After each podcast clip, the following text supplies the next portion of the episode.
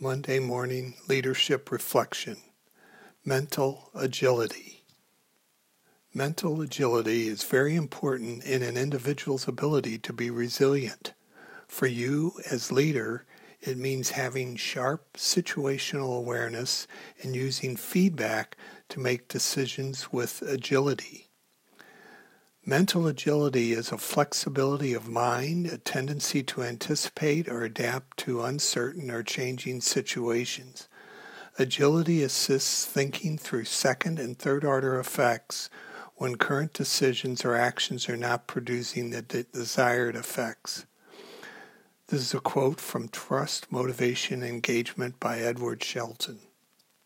Gina Belli wrote an excellent article titled Think Fast Seven Ways to Boost Your Mental Agility. Agility is the ability to be intellectually sharp and quick and nimbleness to move between multiple ideas. Here are techniques Belli cites to boost that ability. Number one, read more. Take some time to read a compelling novel or writings from leaders in different fields. Number two, Focus on finding numerous possible solutions, not just the best one. Three, regular exercise. Outside exercise, be it a hike or run, or time at a fitness center or at home. Regular exercise correlates with a host of physical and intellectual benefits. It boosts your energy, improves your mood, and helps you sleep well at night. 4. Protect your mental energy. This includes taking breaks and making sure you get adequate rest. 5. Try new things.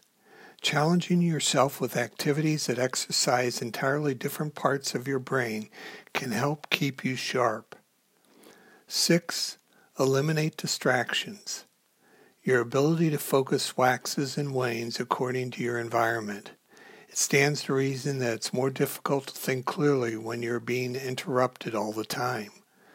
Still, work environments that are rife with these kind of distractions are still the norm. Minimizing distractions can go a long way to boosting your ability to focus and your mental agility.